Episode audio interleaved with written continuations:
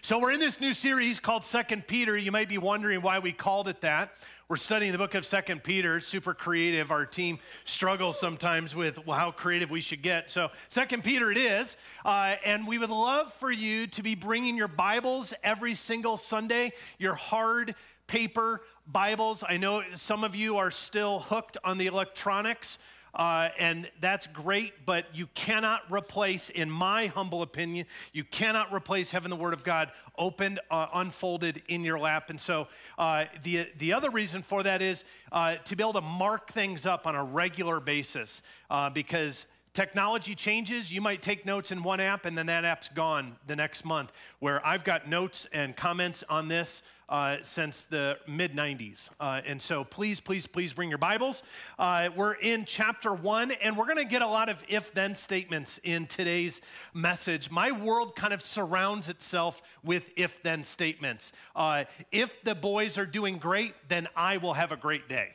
Uh, if the boys do this, then I get this. If I have enough money, then I get to do this. Uh, if I'm in a good mood, if I can get to the gym, if I can eat well. Any of you kind of live that way too? You have some ifs. We don't really think about it till we start diving in a little bit and we realize we all have a ton of these if statements. And so we're going to unpack exactly what does that mean for us as believers. So uh, as we get ready, would you please stand for the reading of this morning's passage?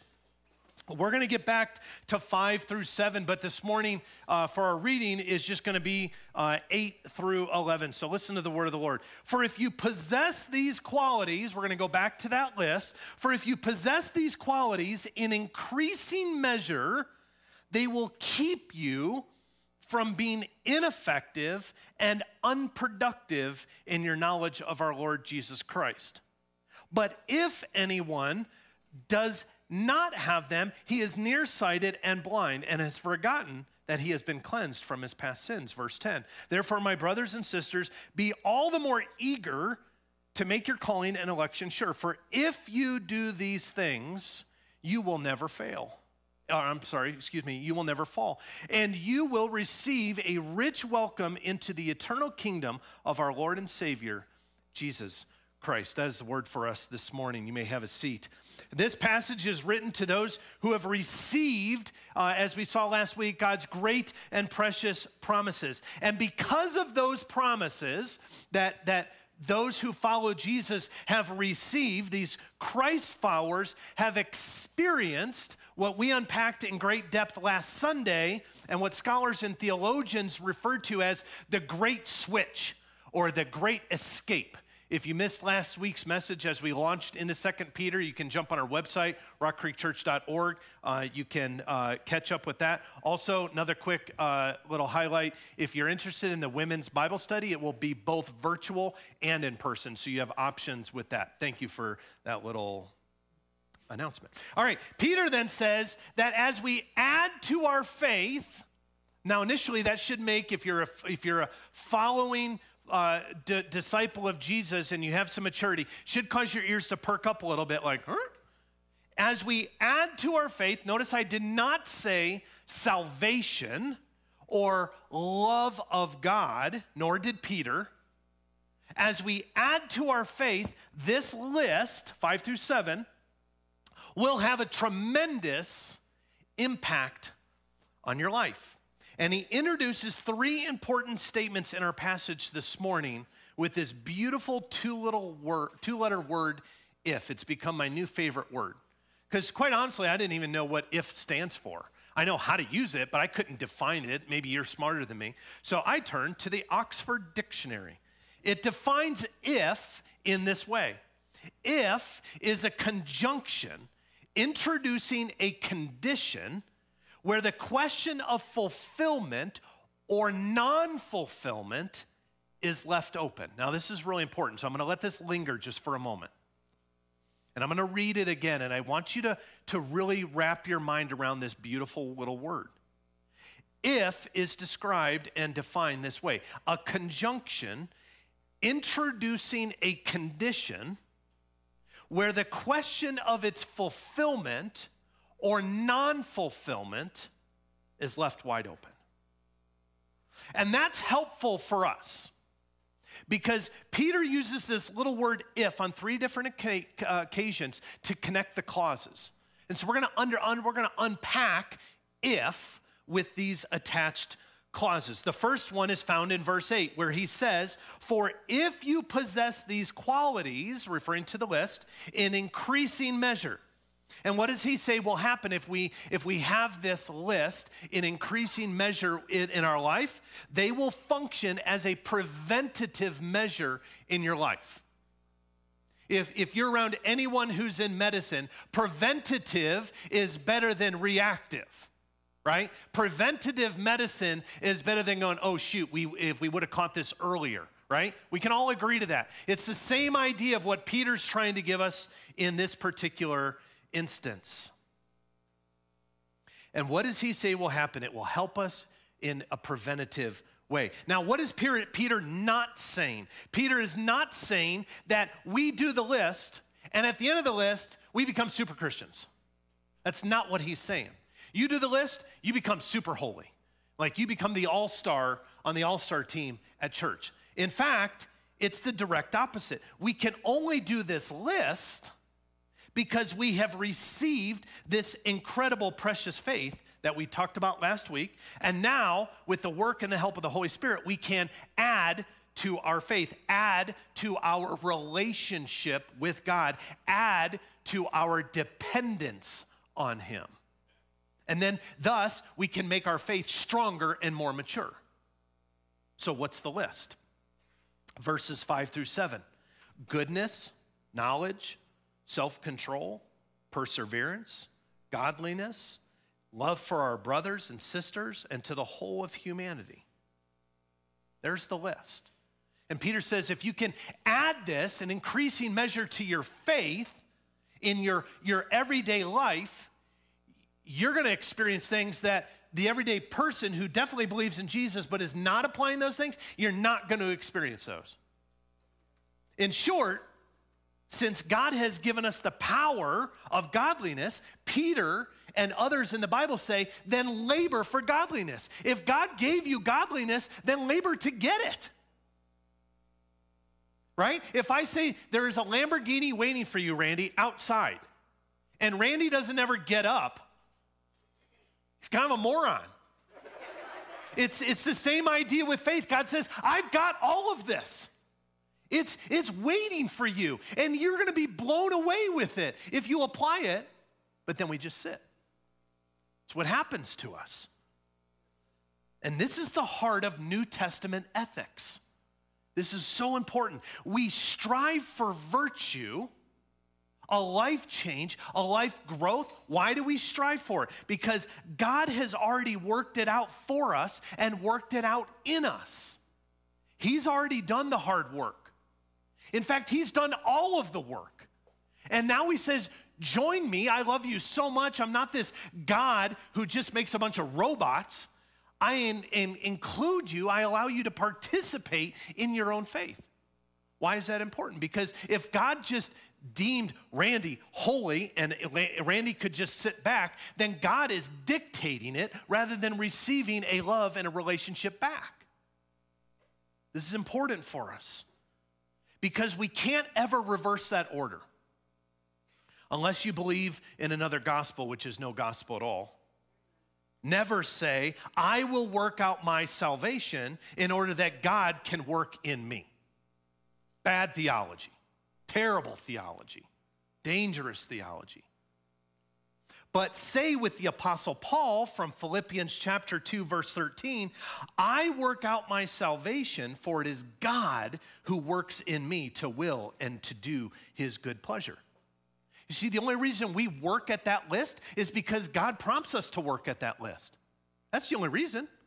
We don't do it on our own. We don't wake up one day on our own going, oh, my heart just longs for God. No, God prompts our heart, and then we either respond or ignore it but he starts it. That is good theology. He always starts, he always initiates in us.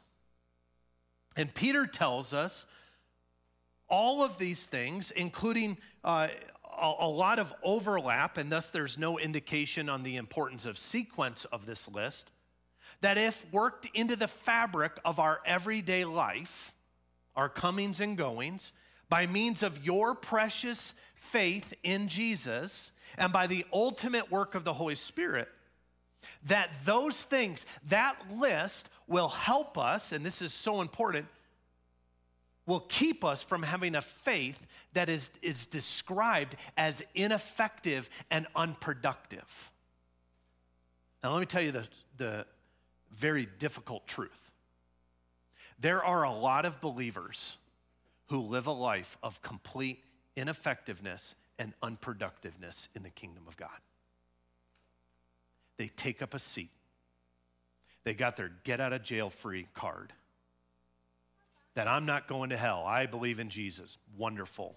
The Bible says if you don't do anything with that, you're ineffective and unproductive. Anybody in here want to be described that way? None of us. None of us want to live a life that's unworthy or unproductive or ineffective. That would be miserable.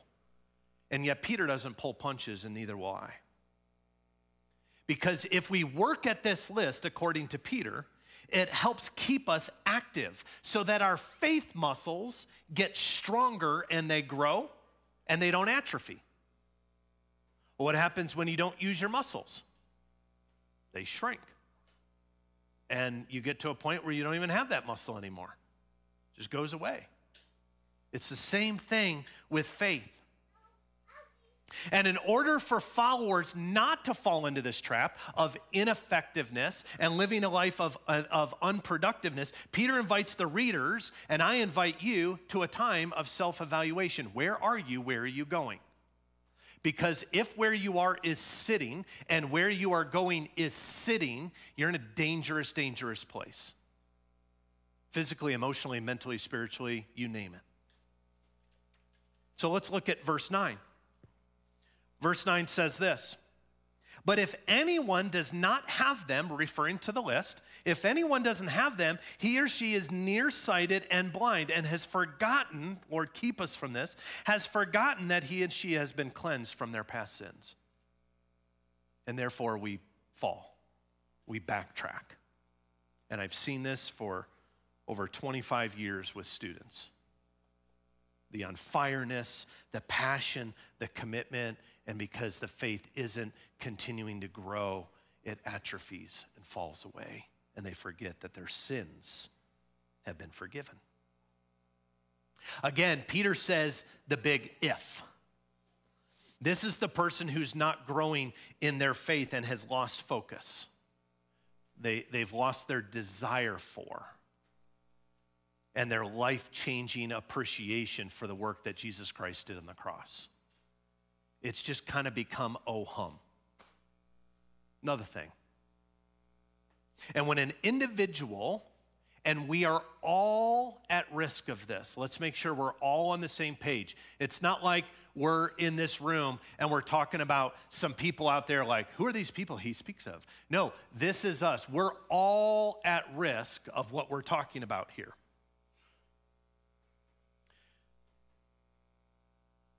When an individual ceases a continuous growth in their faith, it's almost always associated with a loss of attention and a diluted view of what Jesus did.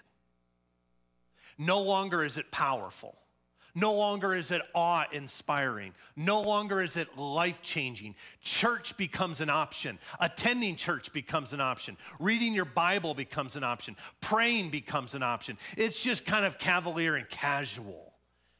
Why? Because we've lost our focus. We see this in marriages. You no longer look at your husband or your wife with awe, you look at them as a pain, you look at them as a chore. You look at them as a roommate, as a helpmate, but not the love of your life. And what happens? Well, that's a dangerous place for your marriage. It's the same thing with God. What this means in a very real and practical sense is, is that if we are ever going to endeavor ever more in this Christian life, it means that we must maintain focus and hard work. Because just like a marriage, a great marriage takes work, a great faith and relationship with Jesus takes work. If you don't believe me, read the Old Testament. hang out in Leviticus for a long time and just read that over and over and over. It takes work. Because Peter says, without that, we walk around staggering. This is the idea. We're nearsighted. We're blind. We're bumping into walls. We're falling over chairs. We don't know which way to go. We, we don't know what to do with our lives. We're questioning every decision. Well, that's what happens when you get away from God. It's the same idea that if you and I were to go on a hike today, and you were to pick one of the most strenuous ones, which I wouldn't like you for, and we go start doing the hike, and we have 50 of us, there would be some of you who would not really enjoy that hike. All you would be able to focus on is one step in front of the other. Anybody with, uh, like, there? Just a bunch of like super athletes in this room. That would be me. If we were to a 14er right now, I wouldn't talk to you. I wouldn't look at you. You'd say, Oh, look at that beautiful waterfall. And I'd go one foot in front of the other, one foot in front of the other. Why wouldn't I talk to you? Because I can't breathe. It's all I can do to maintain focus on what I'm currently doing. Why? Because if, for a lot of us, if we go do that really, really dangerous hike, and we're not maintaining focus one foot in front of the other, making sure that I'm breathing right, make sure I'm stepping right, then we position ourselves in a place of great danger in the faith. Is this making sense? And this is why, according to the biblical writers, that we're to tell the gospel story over and over and over and over and over again. I've heard some people, uh, longtime people at church, go, I don't really go to church because I've heard it all. I'm like, oh, you don't get it. That's the point. We have to be reminded of the gospel story over and over and over and over again because in hearing that truth that is directly related to our lives, the Bible says it will create knowledge, further knowledge, and that knowledge will create strength. Our muscles will be strengthened with hearing this truth over and over and over and over again. And then because you're strengthened in your faith, your life will mean something. It will matter. It may only matter for the one, but it will matter. There's an old hymn, some of you old timers may know it. Tell me the old, old story. Any of you heard, remember that hymn? Tell me the old, old story. I grew up in my grandparents' Third Presbyterian Church, super, super old church in Springfield, Illinois, uh, just couple blocks away from where Lincoln is buried and very traditional. And so a lot of these old hymns still ring true and, and resonate in my heart. And this one, tell me the old, old story. Here are a few lines from it. Tell me the old, old story of unseen, unseen things above, of Jesus and his glory, of Jesus and his love. Tell me the story simply as to a little child, for I am weak and weary and helpless and defiled. Oh, tell me the story slowly that I may take it in. That wonderful redemption, God's remedy for sin.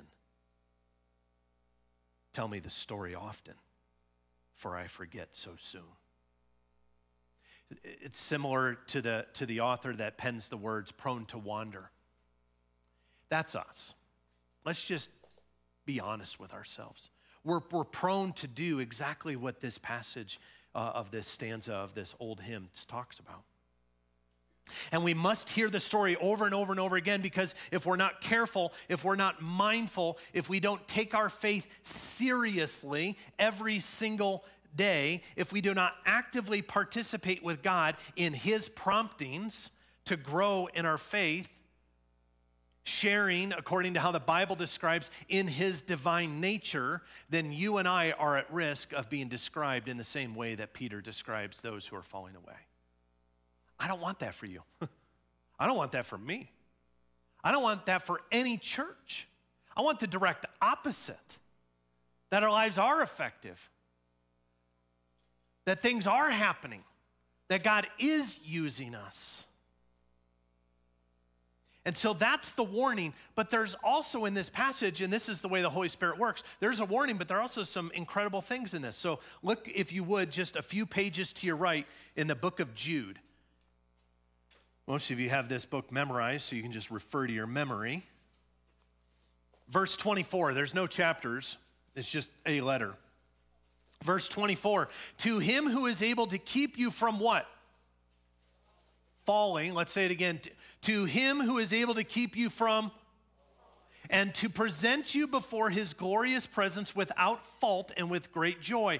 To the only God, our Savior, be glory, majesty, power, and authority through Jesus Christ our Lord, before all ages, now and forever. Amen. That is an unbelievable promise that we find in the scriptures, a passage of hope. And this passage is incredible because it makes us feel good, and it should. But how does God do this? How does God do what it's describing? How does God help us not fall? You with me? And the answer is quite extensive. But the significant way that he accomplishes this promise is by directing us to the truth of the scriptures.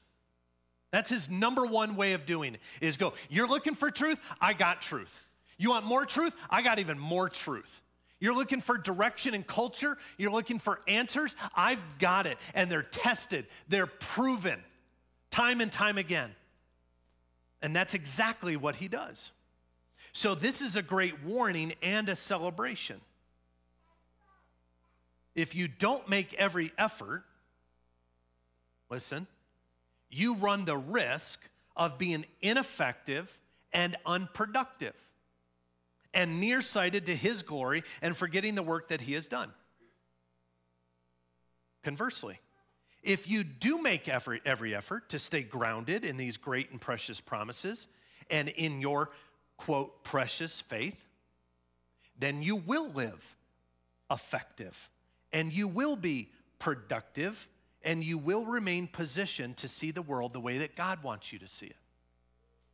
It's very clear. He doesn't make words difficult to understand. You have a job to do, you have a relationship to participate with. Now, the third and final if. It's found in verse 10. Therefore, my brothers, be all the more eager to make sure of your calling and election, for if you do these things, if you apply not just this list, but everything prior to that in uh, verses 1 through 4, then you will never what? Fall. Any of you enjoy falling? I don't even like stubbing my toe, much less falling. I stub my toe and I think the world's coming to an end, right? Whenever we fall or get hurt, Mark Arnett the other day was cutting some wood in the garage and a board shot back and hit him in the gut and it dropped him to the ground. He fell. Very fun, Mark?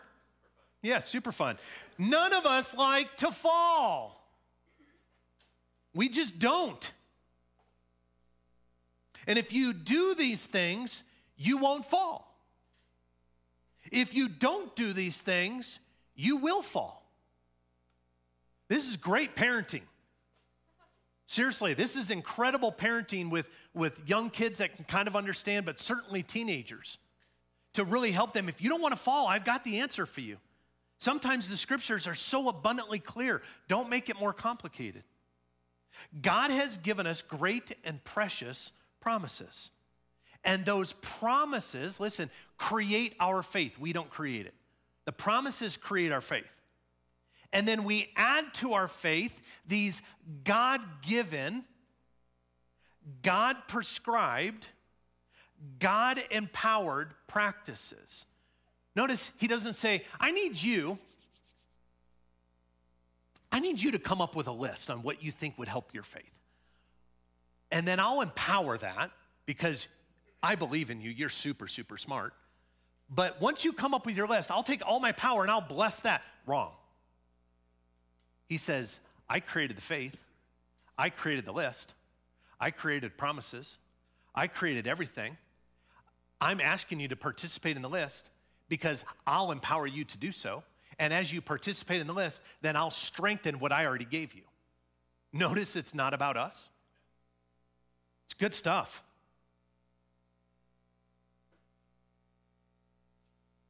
And these promises add, according to Peter, to our God given faith. And if we go down that road, of practice and relationship, the Bible says we find this, we talked about this last week, the whole world's looking for it grace and peace.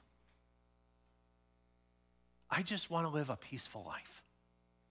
On a regular basis, I look at ranches in Montana where there, there are no people for like states. and I think to myself, oh, that would be peace. Problem is, I'd be there. Right? And if you came to visit, it gets even worse. I'm just kidding. We don't get peace that way. Uh, my Apple TV, when, when there's a, a pause, it'll put up a, um, a Zen picture. You know, you see dolphins swimming and dandelions blowing in the wind, and it says the Zen peace. And I'm like, I just want the football game to come back on. Like, it's just not giving me peace that you promised. And the Bible says that we know where to find grace and peace. In fact, these are warnings that have to be taken to heart because we could fall, and the question becomes where? Where could we fall? Well, to be blunt, we could fall into habitual sin. We could fall into a hardened heart. We could fall into a critical heart. Just this morning, I walked around in the office and I prayed and I asked God, please do not let my shortcomings, please do not allow my sin to affect you. Please don't let my struggles pause, delay, interrupt the gospel message. Because we all can do this. Uh, it, it can be seen when we're just tossed back and forth in the waves of culture. And we just go, oh, that kind of makes sense. Oh, that, that kind of sounds good. Oh, oh, that reasoning looks good. And, and we put reasoning ahead of Scripture. And the idea theologically is if we fail to go forward, we will go backwards. Kind of like any of you learned stick shift as a kid on a hill? You're going to go one way. We don't learn we don't teach that very often, but that's a that's a good analogy. And you might be saying right about now, especially if you're home alone because you're, you're not here with everybody else to get a nice cup of coffee and, and some treats, you might be saying, well, this is kind of a lousy Sunday. Like there's there's not a lot of good in this. I'm I'm sure glad I got up early to come and be a part of this. And I pray that you don't lend your ear to the enemy's whispers. Because the enemy is going to try and taunt you. The enemy is going to try and lie to you. The enemy is going to try and convince you otherwise and fight right now against that. Because even in this, these warnings, there's found great hope. Allow me to paint a picture of the potential of what lies ahead. Verse 11 turn with me, says, And you will receive a rich welcome. The New Living Translation says, a grand entrance.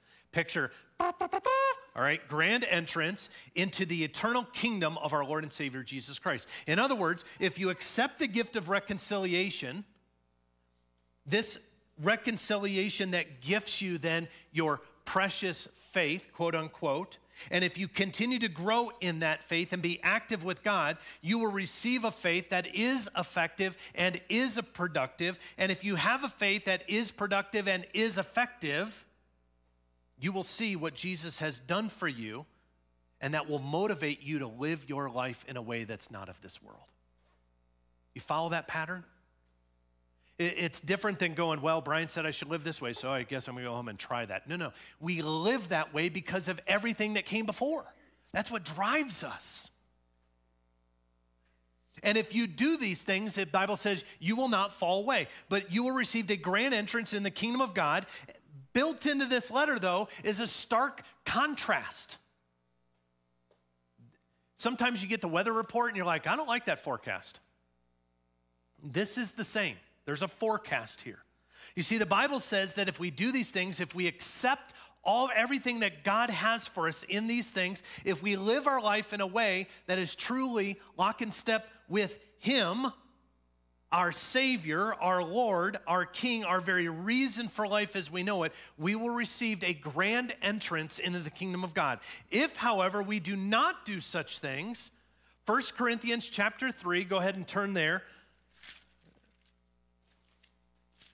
1 Corinthians chapter 3 verse 15 tells us we could receive a different picture. Here's what it says. I'll go to verse 14. If what he has built survives, meaning what you build in your life, if what, he, if what he has built survives, he will receive his reward. In other words, you're going to go to heaven. You have salvation. If it is burned up, he will suffer loss. He himself will be saved. Everything else is going to be burned up. But he himself will be saved, but only as one escaping through the flames.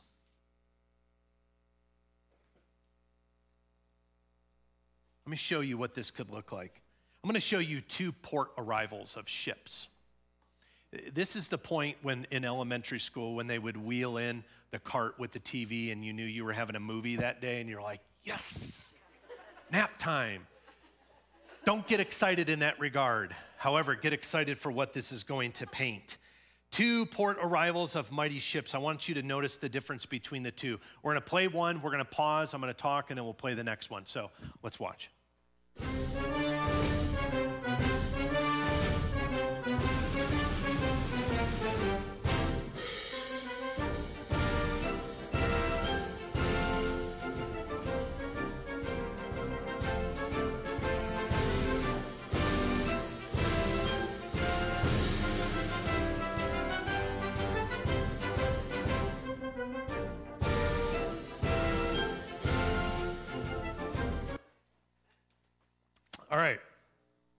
many of you get seasick? Wow, lots of you. Dramamine. Um, how many of you would love to be on that ship pulling back into port after a, uh, after a deployment? Yeah, be kind of just the like the music, the like flags out, everybody's dressed to the nines. Tanner, that probably like hits home for you a little bit.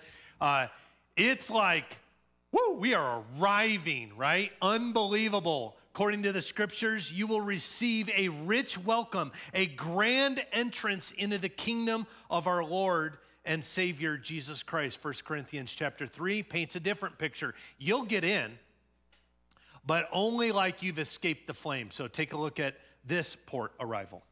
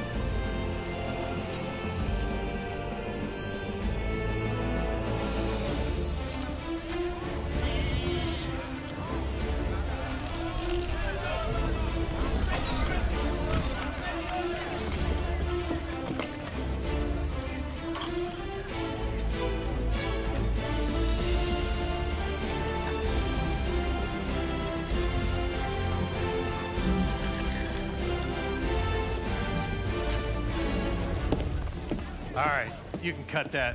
All right, so which boat would you like to arrive on? Both are getting to port. Both got up on the wood dock.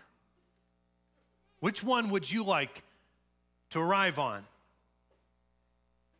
Peter says, I can assure you that your faith will increase and you will not fall away and you will take your last breath. And when you take that last breath, as we believe Naya did, you will receive a grand entrance. But if you do not do these things, Peter says, I can assure you that you will fall away. And at best, you're going to crawl into heaven like Captain Jack Sparrow. And again, as a reminder, this is not salvation we're talking about. I, I, always use the marriage analogy. You can be married and have kind of a cruddy marriage, or you can have a thriving, growing, strong marriage. Same thing with God. This is not adding to your faith to somehow, at some point, obtain your blessed assurance. Like, I just got to keep, maybe if I'm patient, more patient enough, then I can get that blessed assurance. You have your blessed assurance. It happened on Calvary. You're not going to get more love from God. You're not going to get more acceptance from the Father. What we're talking about is how strong and effective your faith is and what God does with it to enhance and expand and strengthen the kingdom of God. You see, God doesn't just want a relationship with you, He wants such a deep, intimate, passionate relationship with you that you become what you always could be. We cannot add, nor can we subtract from the amount of love that God has for us. But based on what we do with our gift, that is our faith and our knowledge, that can drastically affect not only our standing or falling, but also our effectiveness in the kingdom. And remember who is teaching us it's Peter. Peter, king of two steps forward, three steps back. Thank you. That's so kind. Perfect timing, too. This is Peter. He's learned a thing or two in his old age because he's seen a thing or two. He's wiser. And he now realizes that the partnership of human effort married to the divine grace is a power to behold. And that's the way God always wanted it to be. And his confidence is secure because he knows that he knows this is Peter. He knows that all of God's promises from the beginning of scripture all to the all the way to the end is yes and amen. It is a shouting yes. Every single one of his promises. We don't have to believe those promises. We don't even have to understand those promises. They will all be fulfilled. And you say, well, what are these promises? We're two weeks in. You keep talking about these precious promises. What are these promises? Well, that is a long, long discussion because they include every single Old Testament prophecy that was perfectly fulfilled in Jesus, but they also, in part, include the following that we will receive the Holy Spirit, that we have been adopted and now have the relationship with God as sons and daughters. That God hears our prayers and He answers them. That in His name we will do miracles that Jesus did and even greater. That He will never leave us nor forsake us. That God will meet every need we have according to the extent of His riches and His wisdom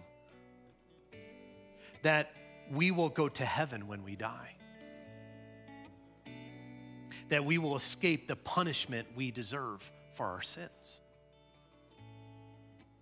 that Christ will return and take us to be with Himself. For if this were not so, I would have told you so. That our bodies, whether living or dead, at Christ's return will be raised and changed. In fact, the Bible says you get a new name and a new body and your name is so precious to Him that only you and He will know your name.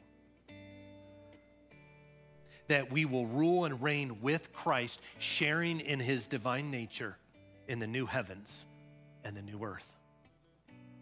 That Jesus loves us even now, in spite of our failures and our sins. And friends, the list goes on and on and on.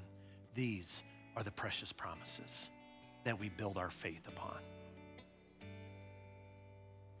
And therefore, Peter says, in light of all these promises and hundreds more, even in the midst of corruption that is prevalent throughout Asia Minor as he's writing to these churches, even in the midst of corruption, false teachers, moral defilement, and soon to become deadly persecution, Peter says, because of your precious faith, because of these precious promises, because you continue to work with God in your relationship, you can say, It is well with my soul, and I have peace.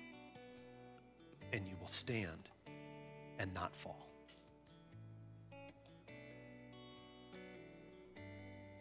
Man, the Bible is so cool. The Bible is so cool. And it, it allows us to, to eat this morning, to feed, to be strengthened with what it says.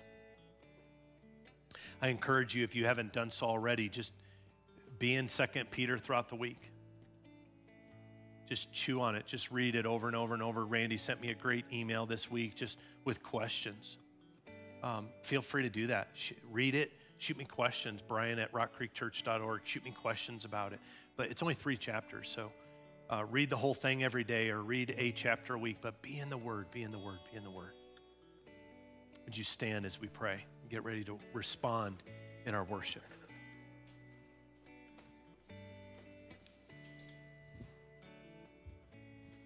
Lord, this, uh, this participative grace that, that we get to somehow be in relationship with you to help grow our faith, our, our relationship, that, that you love us enough to give us those instructions in Scripture. You very easily could have just sat back and said, figure it out yourself. You want to grow stronger? You, you want a deeper relationship with me? You want a deeper faith? Well, figure it out. You didn't all throughout the scriptures, you show us um, signs. You gently give us instruction on how to do just that. So thanks that we don't navigate that alone. Personally, I'm grateful there's more to be had in my faith. I'm so thankful I'm not done. There's more of your wonders, there's, there's more of your gentleness, there's more of your peace to be found. And for every day that you give me breath on this earth, I will pursue that. We as a church will pursue that. And in doing so, we will find a more fully devoted follower of Jesus Christ that lives within. That's our humble desire. And part of that is strengthened with singing songs that just remind us of those promises, that remind us of the truth, that remind us why we even come and do this. So, as we respond in song, as we respond in worship, would you create a passion and a power in this room that is not of mankind? A humility, but a, but a passion and an excitement for you. Because we trust you and we give you this morning in the precious and powerful risen name of Jesus Christ, our Lord and Savior, we do pray. And all of God's people said,